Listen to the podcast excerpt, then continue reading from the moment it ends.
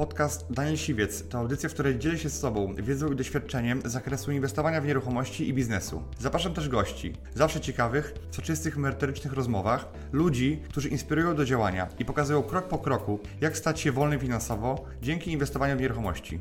Posłuchaj ich historii, zastosuj modele działania, wykorzystuj narzędzia i uzyskuj podobne rezultaty.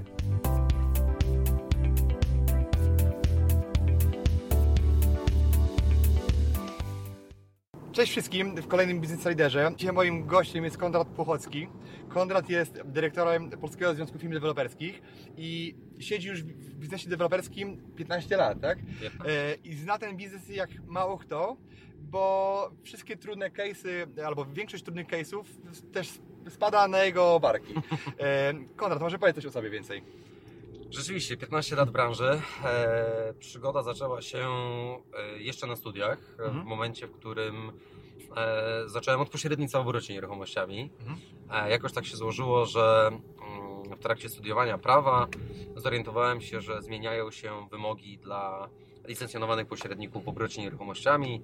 Te wymogi miały być zaostrzone, mianowicie takim pośrednikiem z licencją miała być osoba tylko i wyłącznie po studiach, ewentualnie która takie studia w przedmiocie pośrednictwa e, ukończyła. No co oznaczało, wiadomo, że duża grupa ludzi typu wszyscy, którzy mają tylko mm, szkołę średnią, technikum, rzeczywiście wypadała z tych potencjalnych osób, która będzie mogła uzyskać licencję. E, I rzeczywiście stwierdziłem, że załapię się jeszcze przed zmianą przepisów, tak żeby podejść do egzaminu, zanim te nowe przepisy wejdą, wejdą w życie. No bo sam jeszcze studiowałem, więc też Tak. nie miałem tego warunku e, ukończonych e, studiów. No i rzeczywiście tak zaczęła się moja taka przygoda już e, zawodowa z nieruchomościami. Czyli jakby to się nakierowało na nieruchomości, tak? Czyli nieruchomości chyba gdzieś od dziecka Okej, no. e, były jakimś tematem. E, już ja- jak byłem mały, moją ulubioną, przepraszam, rozrywką e, było budowanie z klocków Lego, ale nie tyle samochodów czy, e, czy statków, tylko właśnie różnego rodzaju baz, budynków, fortec i, i, i tym podobnych. I rodzice żartowali sobie zawsze, że będzie ze mnie architekt. Mhm. Architekt ze mnie nie wyszedł, bo rysować zbyt dobrze nie potrafię. Tak. No ale jednak gdzieś tam w, te, w tej okolicy budynków pozostałem i ta, ta pasja i, i miłość do nieruchomości e, została i całe moje życie zawodowe rzeczywiście kręci się wokół, e, wokół nieruchomości. Mhm. I teraz powiedz mi, jak byś teraz widział e, jakby perspektywę na naj- najbliższy rok, dwa, trzy, czy nawet pięć lat e, pod kątem tego biznesu deweloperskiego? Ale bardziej py- pytam o perspektywę e, tego mniejszego biznesu, nie tych Mhm. e, inwestycji dużych, funduszowych za kilkaset milionów, czy nawet kilkadziesiąt milionów, tylko raczej e, pod kątem branży, e, jakby, jak byś ty, ty ocenił tak Mhm. O kondycję dzisiaj, e, czy rynek jest przegrzany, czy, czy, czy może jest jakby jeszcze jest stabilny? E, Jak, jak ty to widzisz ze swojej perspektywy? Więc no, nie ma co ukrywać, rynek jest w bardzo e, dobrej kondycji obecnie. Ta sprzedaż jest e, najwyższa w historii, ona rośnie od ponad 5 lat o 20% rocznie, więc nie ma co się oszukiwać, jesteśmy w bardzo dobrym momencie rynku, jeżeli chodzi o poziomy sprzedaży i pewnie te poziomy sprzedaży ciężko będzie już pobić. Mhm. Natomiast e, czy rynek jest przegrzany?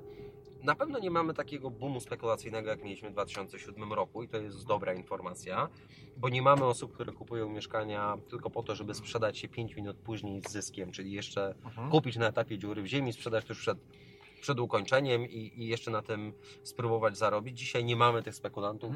Klienci, którzy kupują Albo w małej kupują, skali oni są, tak? Bo, Albo w małej skali oczywiście jacyś się zdarzają, ale to jest y, to, to nie jest masa, która wpływa w jakiś sposób na rynek.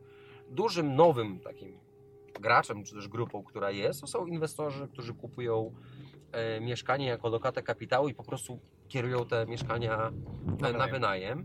Natomiast dla tej grupy to jest bardzo wrażliwy e, odbiorca, no bo jemu musi się w Excelu zgadzać. W momencie, w którym uznaje, że yy, przepraszam, nie spina się już. Czynsz z y, kosztami zakupu, wykończenia i tak dalej, on po prostu podejmuje Odpuszcza. decyzję o wstrzymaniu, tak, on nie podejmuje decyzji emocjonalnie, tylko bardziej czysto biznesowo i to skutecznie yy, wpływa zdrowo na rynek tak Mhm. naprawdę, więc potencjały na rozwój rynku długofalowy absolutnie jest, on będzie na pewno się rozwijał dalej. Coraz mniej ludzi będzie budowało swoje własne domy siłami, przepraszam, własnych rąk. Więc rzeczywiście na pewno ten segment będzie się, yy, będzie się rozwijał. Czy będzie się rozwijał w takim tempie, jak zakłada rząd, który chce, abyśmy budowali jako, jako rynek 250 tysięcy y, mieszkań rocznie? Myślę, że jesteśmy w stanie spokojnie te 180, może 200 nawet tysięcy e, rocznie produkować, a raczej bym powiedział pewnie 180, to jest taki. A, poziom, na którym się pewnie ustabilizuje rynek. a widziałbyś problem w produkcji, czy problem w popycie? E, że, że produkcja jesteśmy w stanie wykierować więcej, czy mi się wydaje, że bardziej, że problem jest właśnie w produkcji, a nie w tym, że rynek to wchłonie? Dzisiaj na pewno, na pewno dzisiaj jest problem w produkcji. Branża nie jest w stanie wyprodukować więcej, nie jesteśmy w stanie zasypać tej dziury. Jesteśmy, oczywiście, teoretycznie możemy ją zasypać, tylko jakimi kosztami?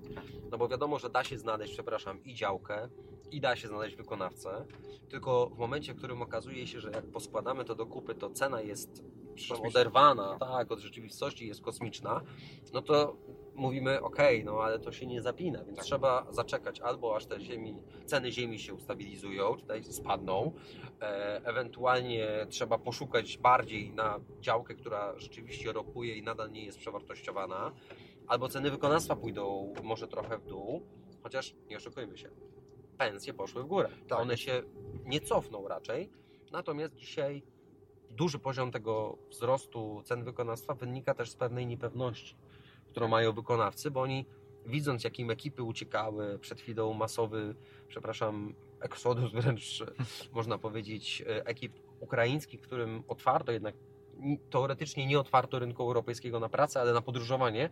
No a wiadomo, że te ekipy Tak, pojechały do pracy. Dzisiaj wykonawcy wyceniają ryzyko, że będą mieli problem z tymi wykonawcami, z pracownikami.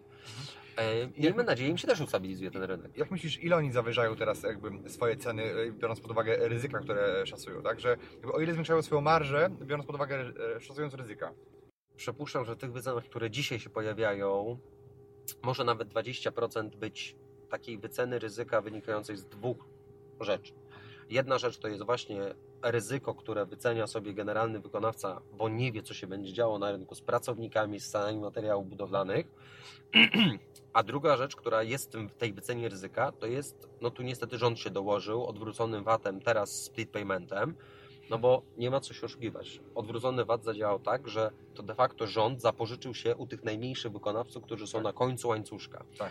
I ci wykonawcy nie mają dostępu do VAT-u, oni podnieśli te ceny o jakieś 20% często, właśnie dlatego, że, nie, że przepraszam, nie mieli płynności, żeby utrzymać. Nawet nie o koszty finansowe, tylko jeszcze o ryzyka, o... Tak? O to, czy one nie dostaną, czy, nie, czy dostaną zwrot, kiedy go dostaną, więc w jakim stopniu oczywiście ten VAT no, w końcu zaczną trafiać do nich zwroty, oni się, ta, ta płynność trochę powróci, Ale ceny już nie obniżą. No. ale ceny już pewnie nie obniżą, e, chociaż może się okaże, że jeżeli konkurencja e, będzie rosła i te ryzyka jednak się nie będą materializować, Mhm. tak? czyli zacznie wracać ten VAT w jakiejś części, sytuacja na rynku pracy jednak nie będzie tak przepraszam, drastyczna, jeżeli chodzi o znalezienie pracownika, który jeszcze coś potrafi, to może te marże się w jakimś stopniu e, cofną. Okej, ale też em, wiem, że pracujesz em, w, przy, w ministerstwie przy komisjach, prawda? Mhm. I jakbyś e, jakby z komisji, w których bierzesz udział, możesz powiedzieć ewentualnie, co e, rząd planuje, jakby jakie zmiany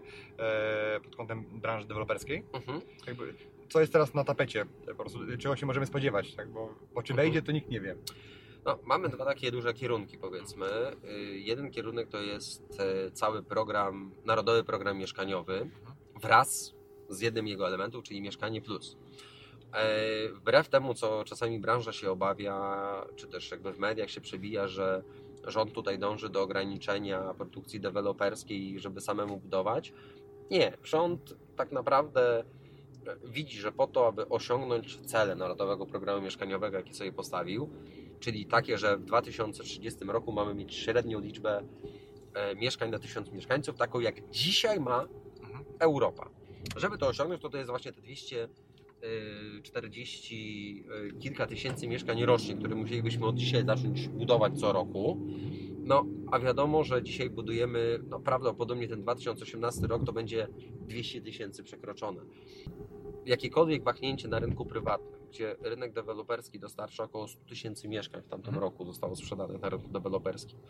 Tu wahnięcie nawet 5% nie, rząd nie będzie w stanie uzupełnić tego, Niczym. tego braku, choćby BGKN, który robi pilotażowo e, Mieszkanie Plus w tym takim, przepraszam, wydaniu rządowym, choćby zwiększył produkcję o kilkaset procent, czy nawet Tak, to, są, kilkunastokrotnie. to są małe Tak. ilości, no w strasznie. stosunku do ogromu rynku, który jest, nie, jest, nie będzie w stanie zasypać tej dziury. Więc rząd wie, że realnie, aby sytuacja mieszkaniowa w Polsce się poprawiła Polakom po prostu, żeby było więcej mieszkań na rynku i one były dostępniejsze, Tak. czyli dostępniejsze definiowane jako ile sobie za przeciętną pensję mogę kupić metrów, Mhm. no to musi być prywatny rynek zdrowy i mocny, bo inaczej nie ma szans tego Tak. osiągnąć. A jeśli chodzi o wa- warunki zabudowy, tam miała być ustawa, która jakby zmienia całkowicie, e, albo e, no, deweloperzy Likwiduje likwiduje tak zawodowe. naprawdę, tak, likwiduje. I teraz na jakim to jest etapie i co z tym pomysłem? Na szczęście ustawa inwestycyjna została odłożona na półkę. E, Tutaj jednak rząd poszedł, e, jakby posłuchał wielu specjalistów wskazujących, że tak, lepiej jest mieć plan. Mhm. Tylko to, to nie jest kwestia, że lepiej mieć, lepiej nie mieć wz to będziemy mieli plany, bo dzisiaj planami pokryte jest ledwie 30% terytorium kraju, nawet nie całe. A miast tam 50, tak? Czy? A to zależy, jak mówimy o których miastach, ale y, tak naprawdę to jest 30 kilka procent dla miast wojewódzkich, e, a y, łącznie chyba dla wszystkich miast to jest raptem 16%. Natomiast to nie jest pytanie, to, to, to, jest, to była trochę taka idea, że okej, warunki zabudowy czasami działają źle. To prawda, czasami działają źle. Mhm. Tylko jednocześnie w tym kraju działają. powstaje, powstaje więcej inwestycji na warunkach zabudowy Mhm. niż powstaje na planach. No to teraz zastanówmy się, co się stanie, jeżeli wyrzucimy warunki zabudowy, ale nie zastąpimy ich niczym. Tak, od razu. No to co? No to, no to zamiast produkować 200 tysięcy mieszkań, będziemy produkować 100 tysięcy Albo mieszkań. 50, tak. Urbaniści mówią, no ale plany dzisiaj istniejące zakładają chłonność na 80 milionów ludzi, a studia to na 300. To jest prawda. Tylko co z tego, jak na przykład jest taka gmina pośrodku mniej więcej Borów Tucholskich, która pośrodku niczego zakłada, że tam 3 miliony ludzi może mieszkać.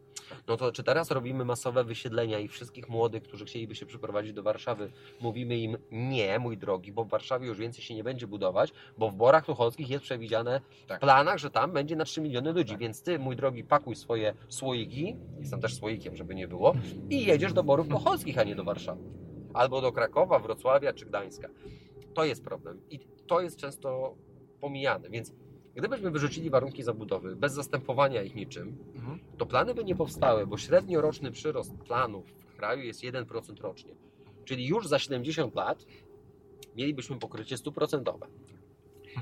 E, to się pewnie nigdy nie wydarzy, ale rząd poszedł jednak po tej ekspertyzy, jakoś zaczął na nie patrzeć i stwierdził, ok, no to mielibyśmy zapaść w budownictwie. Tak. Też wiele przepięknych obiektów powstało na warunkach zabudowy. E, najfajniejszym takim przykładem jest, że e, bodajże trzy razy uczestniczyłem w konferencjach e, w Centrum Nauki Kopernik. Nie wiem, czy, czy kojarzycie Państwo. Przepiękny, fajny obiekt tuż nad Wisłą, gdzie miasto, gdzie urbaniści absolutnie wieszali najgorsze, co tylko można na warunkach zabudowy. No Mhm. po prostu samo zło.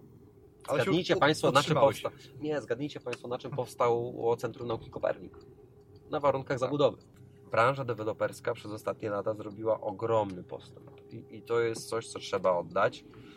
Tych nietrafionych, takich zupełnie inwestycji, przepraszam, nietrafionych, mówią, mówię, które nie pasują do Mhm, otoczenia, tak. jest, jest coraz mniej. Gargameli taki. Takich gargameli, Mhm. może tak, jest, jest coraz mniej. Coraz większa ta staranność jest przykładana do tego, jak ta inwestycja się wpisuje w otoczenie, czy ona jest otwarta. I nawet więcej, branża deweloperska idzie trochę pod prąd, Mhm. bo wszyscy mówią, oj, to deweloperzy pogrodzili kraj, bo, bo budują płoty i grodzone osiedla. Prawda jest taka, że dzwoni do nas klient i w pierwszym pytaniu przez telefon, wszystko już przeczytałem na stronie, tylko chciałem się upewnić, że osiedle będzie grodzone i strzeżone. No bo nie widzę tej informacji. No nie będzie grodzone i strzeżone. Jak to nie będzie grodzone? I klient nas atakuje, bo co do zasady niech nie będzie płotów, no chyba, że chodzi o moją własną, Tak, e, moją własną To jak inwestycję. z parawanami na plaży prawie. Trochę jak z parawanami na plaży. Tak, i te parawany na plaży to jest świetne. Kupuję to porównanie od ciebie. Jest rewelacyjne i to pokazuje trochę mentalność. Natomiast dzisiaj deweloperzy sami często mówią z góry, no nie, nie będzie to grodzone osiedle. I narażając się na trochę gorszą, czy też wolniejszą sprzedaż, bo Ale ze względu na plan, czy na, na, na oczekiwania społeczności? często na oczekiwania społeczności, no bo jeżeli plan zakazuje, to nie mamy dyskusji. tak.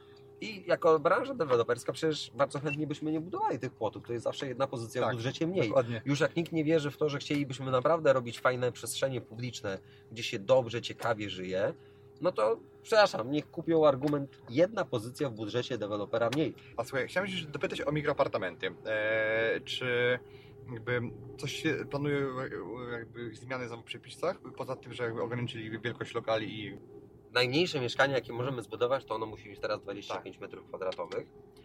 Przed zmianami realnie wychodziły nam pewnie 24, się udawało zbudować ale trochę coś koło tego, nic, to, to szału nie, Nie- było Niewielka tak zmiana, tak. Ale pytanie czy jakby pod kątem budowania e, apart hoteli, czy, czy tutaj jakby coś e, się... No, na chwilę obecną te apart hotele, czyli lokale mniejsze niż 25 metrów mogą powstawać, tylko Mhm. muszą wtedy powstać jako lokal użytkowy. nie- niemieszkalny. No. Tak, i to jest nie 8% VAT, tylko 23% VAT.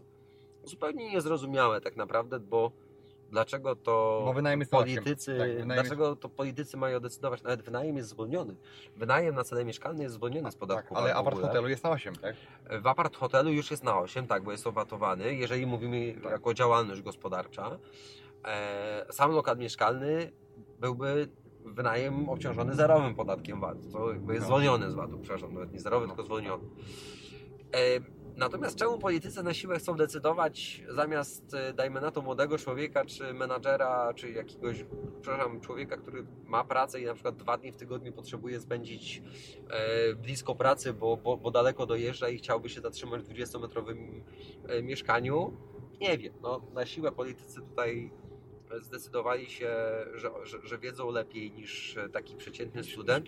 Chociaż to się zmieni znowu i jesteśmy przekonani, sądząc po tych trendach światowych, gdzie microliving, co-living i coworking to są tak naprawdę trzy rzeczy, które w tej chwili wyznaczają e, trendy zmian, jakie się dzieją w dużych miastach. I, I ludzie są gotowi po, po coworkingu, który nadszedł kilka lat temu i, i wszedł już też i do Polski. W tej chwili zaczyna się ruch co-livingu. Tak. I, i Bo to miasta idzie są krok za, za drogie, nawet ludzie, którzy zarabiają dobre pieniądze na etacie, mają dobre pensje, na przykład w Sydney, e, ich po prostu bardziej mi się opłaca mieszkać z kimś, nawet z kimś, kto ma podobny zawód, bo tam są tak kosmicznie drogie mieszkania. To, to jest jedna rzecz. Natomiast druga rzecz jest, że zmienia się podejście młodych ludzi do tego, czego oni chcą. Oni wolą być w centrum miasta, mieć nawet te, Tak. te małe mieszkanka dla siebie, ale w zamian za to mieć wspólne przestrzenie, gdzie, gdzie dzielą życie. Tak? Czy knajpy, czy cokolwiek. Tak jest, gdzie mają knajpy, gdzie mają e, jakieś teatry, parki albo wspólne miejsca, m, w których pracują. To jest właśnie ten co- coworking, tak? Zamiast fajnego, nie wiem, biura pod miastem 100 metrów, oni wolą wynająć jedno biurko albo malutki pokoik zielony szkłem 20-metrowy i pójść do wspólnej kuchni, do salki konferencyjnej, wieczorem spotkać się z tymi innymi współpracującymi i przepraszam, od nich się natknąć jakimiś ideami czy, czy pomysłami. I to pokazuje, jak się nam zmienia, e, jak się nam zmienia podejście w ogóle do tego, jak żyjemy i ten trend na pewno się nie zatrzyma. Jak, jak ty widzisz, bo dużo teraz, bardzo dużo lokali w centrum się wynajmuje właśnie na Airbnb, na Booking Mhm. e, i tak dalej. A to jest duża konkurencja dla hoteli, które mają bardzo duże zaostrzone normy, e, przepisy PPOŚ, e, sanepidowskie rzeczy, które generują duże koszty. I teraz e, wiem, że mm, władze na przykład e, Anglii próbują z tym walczyć. To jest duże zagrożenie dla hoteli, dla całej branży hotelarskiej, no bo jak teraz budować nowy hotel, jak za chwilę każdy będzie chciał mieć na bookingu Mhm. swoje mieszkanie. Na pewno stoczy się pewnego rodzaju walka e, pomiędzy taką właśnie, przepraszam, branżą hotelarską i tą grupą, która chciałaby wynajmować mieszkania turystom. I na pewno do tej walki dołączą prędzej czy później sami turyści. Mhm. Bo y, z jednej strony wydaje się, że przepisy właśnie PPOŚ, sanitarne i tak dalej dla hoteli są po prostu przesadzone. Mhm. I koszt wybudowania pokoju hotelowego jest naprawdę niebotyczny. I rzeczywiście później to się musi odbić w cenie stawki za nocleg. W momencie, w którym mieszkania świetnie funkcjonują i mają absolutnie to, czego człowiekowi potrzeba, I te wymogi przeciwpożarowe też są w porządku, też jakby Mhm. przepraszam, one są na dostatecznie dobrym poziomie spełnione. Tak dla mieszkaniówki, tak? Tak. I one mogą rzeczywiście funkcjonować w ten sam sposób i mogą przede wszystkim końcowemu odbiorcy, takiemu studentowi czy, czy, czy, czy osobie młodej zaproponować nocleg, na którego jest go stać po prostu. Mhm. Więc y, pierwszy chyba to był Madryt lub Barcelona, którzy, którzy wprowadzili rzeczywiście takie obostrzenia. Za nimi poszedł Berlin, gdzie, gdzie zakazał chwilowo wynajmu mieszkań na Airbnb, ale właśnie się wycofał. Mhm. Właśnie się wycofał z tego, no bo jednak, przepraszam, ci turyści przywożą też Zabiorę- furmankę Tak, pieniędzy. zostawiali tam pieniądze. Oni przywożą formatkę pieniędzy i do tej walki zaczną za chwilę dołączać restauratorzy, którzy powiedzą, no tak, ale zaraz mniej turystów znaczy mniej obrotu dla nas, mniej Tak. podatków, mniej zatrudnienia.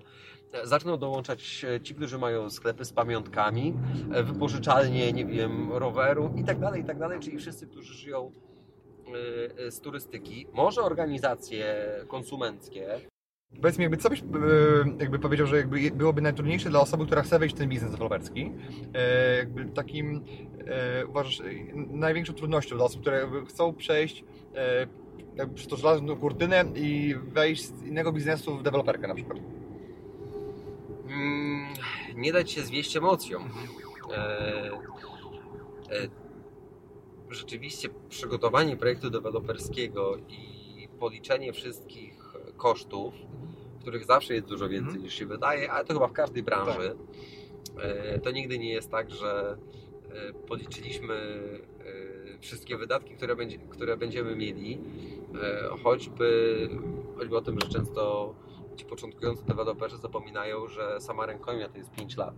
Czyli przez 5 lat odpowiadają za, e, za to, że na budynku nic się nie dzieje, a niestety nabywcy często wykorzystują te przepisy i w sposób e, e, perfidny po prostu e, naciągają e, deweloperów Na remonty. na remonty, już nie mówiąc o tym, oczywiście jak coś się dzieje, to trzeba poprawiać i, i, i musimy odpowiadać, to e, ty- tym się buduje profesjonalizm też firmy, więc trzeba reagować na to, co się dzieje. Natomiast jest też grupa, przepraszam, odbiorców, która po prostu ewidentnie próbuje wyciągnąć później darmowy remoncik od, od dewelopera.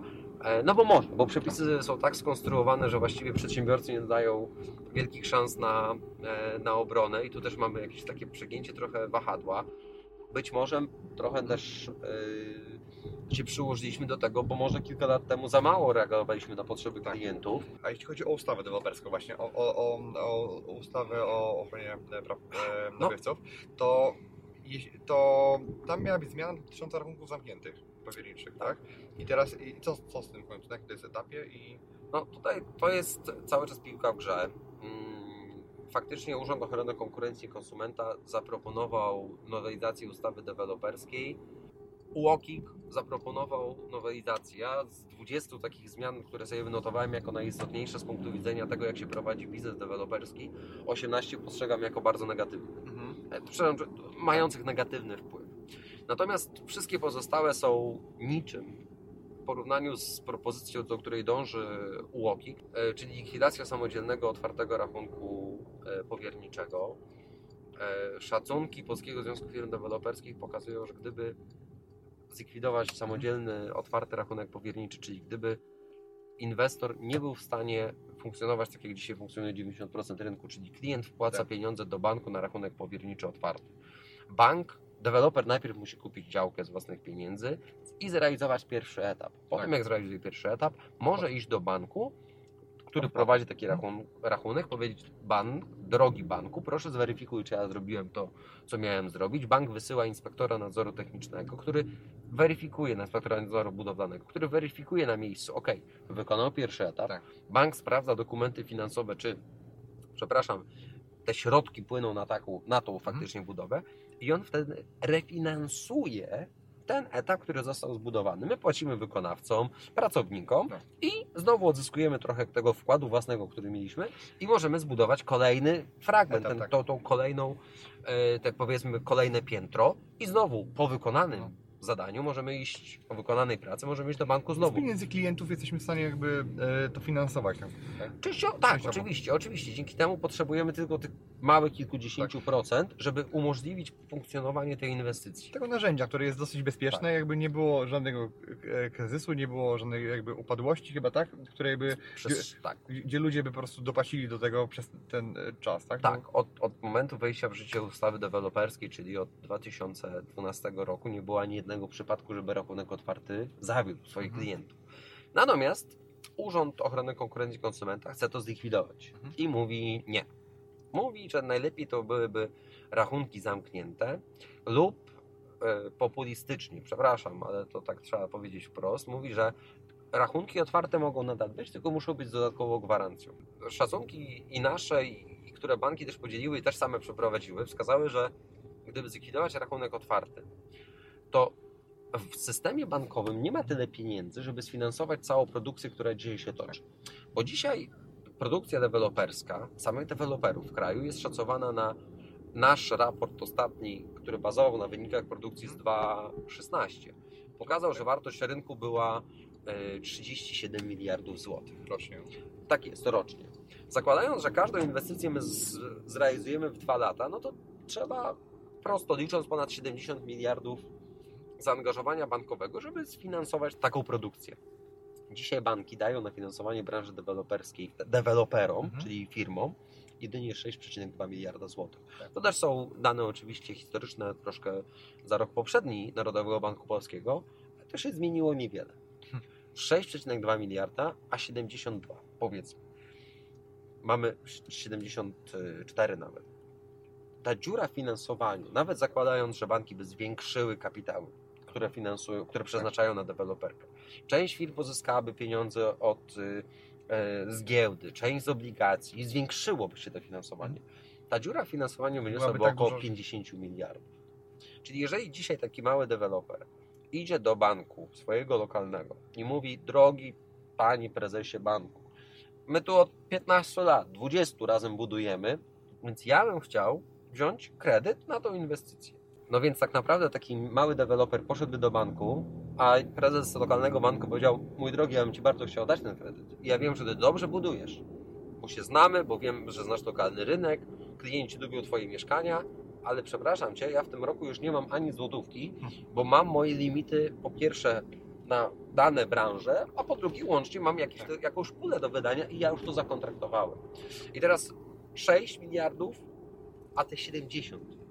To jest jeden, jakby tak liczyć czysto statystycznie, to jeden na 10 deweloperów dostałby kredyt w takiej kwocie, jakiej potrzebował. Reszta by nie dostała. I, A reszta by nie i dostała. produkcja spadła, ceny by urosły, generalnie Tak. po tyłku by dostali i deweloperzy, i klienci. Tak, produkcja spadłaby drastycznie i teraz co ciekawego mówią banki, te finansujące indywidualnego klienta. Mhm. Produkcja spadłaby tak bardzo, że my byśmy sprzedali mniej hipotek tym indywidualnym I kowalskim. też dołożymy do tego. Więc generalnie nam by spadła sprzedaż. Co z tego, żeby nam się trochę podniosła sprzedaż, bo więcej deweloperzy by zgłosili zapotrzebowania. My tak naprawdę to bardziej lubimy finansować Kowalskiego, który kupuje Tak. mieszkanie, wiąże się z nami na 30 lat kredytem, jest klientem i my mamy takie twarde zabezpieczenie pod tytułem jest gotowe mieszkanie. Finansowanie branży budowlanej, deweloperskiej jest uznawane za ryzykowne. Czyli ten, my mamy, przepraszam, jesteśmy w jednym worku razem z wykonawcami, razem ze wszystkimi firmami budowlanymi i my mamy ten sam stopień ryzyka Mhm. wyceniany, bo jesteśmy w tym samym worku, a wiadomo, że upadłości po stronie wykonawców no było dużo więcej, ale to często nie ich wina. Natomiast brak aktualizacji, to co, to, co widzieliśmy na drogach, natomiast to, to wszystko powoduje, że my jesteśmy w jednym, mm, w jednym kociołku razem, razem z nimi. razem z nimi i niestety likwidacja rachunku otwartego samodzielnego oznaczałaby absolutną, absolutną tragedię dla e, podaży nowych mieszkań i dlatego ile możemy dzisiaj produkować. To by oznaczało zatrzymanie tych, najbardziej by ucierpiały małe, średnie firmy, te rodzinne, no bo one nie miałyby żadnych szans tak naprawdę na pozyskanie tego finansowania i mimo to UOKiK bardzo mocno się upiera, że to należy zrobić. Więc to jest taki, przepraszam, apel wręcz do tych wszystkich, do Was wszystkich, którzy jesteście tymi małymi rodzinnymi firmami. Piszcie. Piszcie do UOKiK-u, piszcie do kancelarii premiera i pokazujcie, co to dla Was będzie oznaczać. Jeżeli, przepraszam, deweloperzy, zwłaszcza ci mali, nie wystąpią z, przeciwko tej inwestycji, bo my dzisiaj już jesteśmy jedną z najbardziej kontrolowanych branż. Właściwie, no okej, może banki z KNF-em i z nadzorem finansowym są jeszcze bardziej kontrolowane, ale pamiętajmy, że my mamy bardzo szczegółową ustawę. To banki nas kontrolują, w jaki sposób wydatkujemy środki, sprawdzają, czy, czy zrealizowaliśmy dany etap inwestycji. Czy takie przepisy obowiązują na przykład, jak zamawiamy meble u stolarza za 50 tysięcy? Tam nie ma żadnych obowiązków rachunków powierniczych. Tak. Czy jak jedziemy, przepraszam, skorzystać z, jakiegoś, z jakiejś usługi medycznej za, za grube pieniądze, tutaj też nie ma takich regulacji. Obostrzeń. My natomiast jesteśmy takimi chłopcami do bicia. E, trochę, bo sami nie potrafimy o tym, mm, sami może nie potrafiliśmy tak jasno pokazywać, bo ktoś mówi, o, bo deweloperzy mają wielką marżę. 20% albo i 30%. Ale to ktoś zapomina o tym, że okej, tylko że nam to wybudowanie tego produktu Zajmuje trochę czasu i to jest 4-5 lat. To nie jest, że ja rano kupiłem bułkę za złotówkę i sprzedałem ją o 7.10 za złoty 30, mając przy 30% dużych projektach marży. tak najbardziej. To, to Tylko to, są- to są lata. Więc jak podliczymy, ile tej marży jest procentowo, to okazuje się, aha, no to nie, to dlatego, przepraszam, właściciel dużego, dużej sieci sklepów, Mhm. zaczynającej się jak pewna stonka, tylko na B, czy nie wiem, koncerny paliwowe nie porzuciły swoich działalności, nie weszły w deweloperkę, bo to jest taki sam biznes jak każdy inny. Oczywiście może być e, bardzo satysfakcjonujący także dochodowo i każdemu tego życzę, ale on jest też bardzo trudny. Konrad, ja Ci dziękuję w takim razie e, za dzisiejszą rozmowę. Także mam nadzieję, Ja że to, o czym rozmawialiśmy, było e, wartościowe dla Was. Napiszcie w komentarzu pod tym wideo, co było dla Was na, najciekawsze i jakby który temat chcielibyście, że- żebym rozwinął w kolejnym odcinku. Dziękuję Ci, że wysłuchałeś do końca. Jeśli ten podcast był dla Ciebie interesujący, zapraszam do słuchania kolejnych odcinków. A jeśli chcesz jako pierwszy otrzymywać powiadomienia o nowych odcinkach, subskrybuj mój podcast.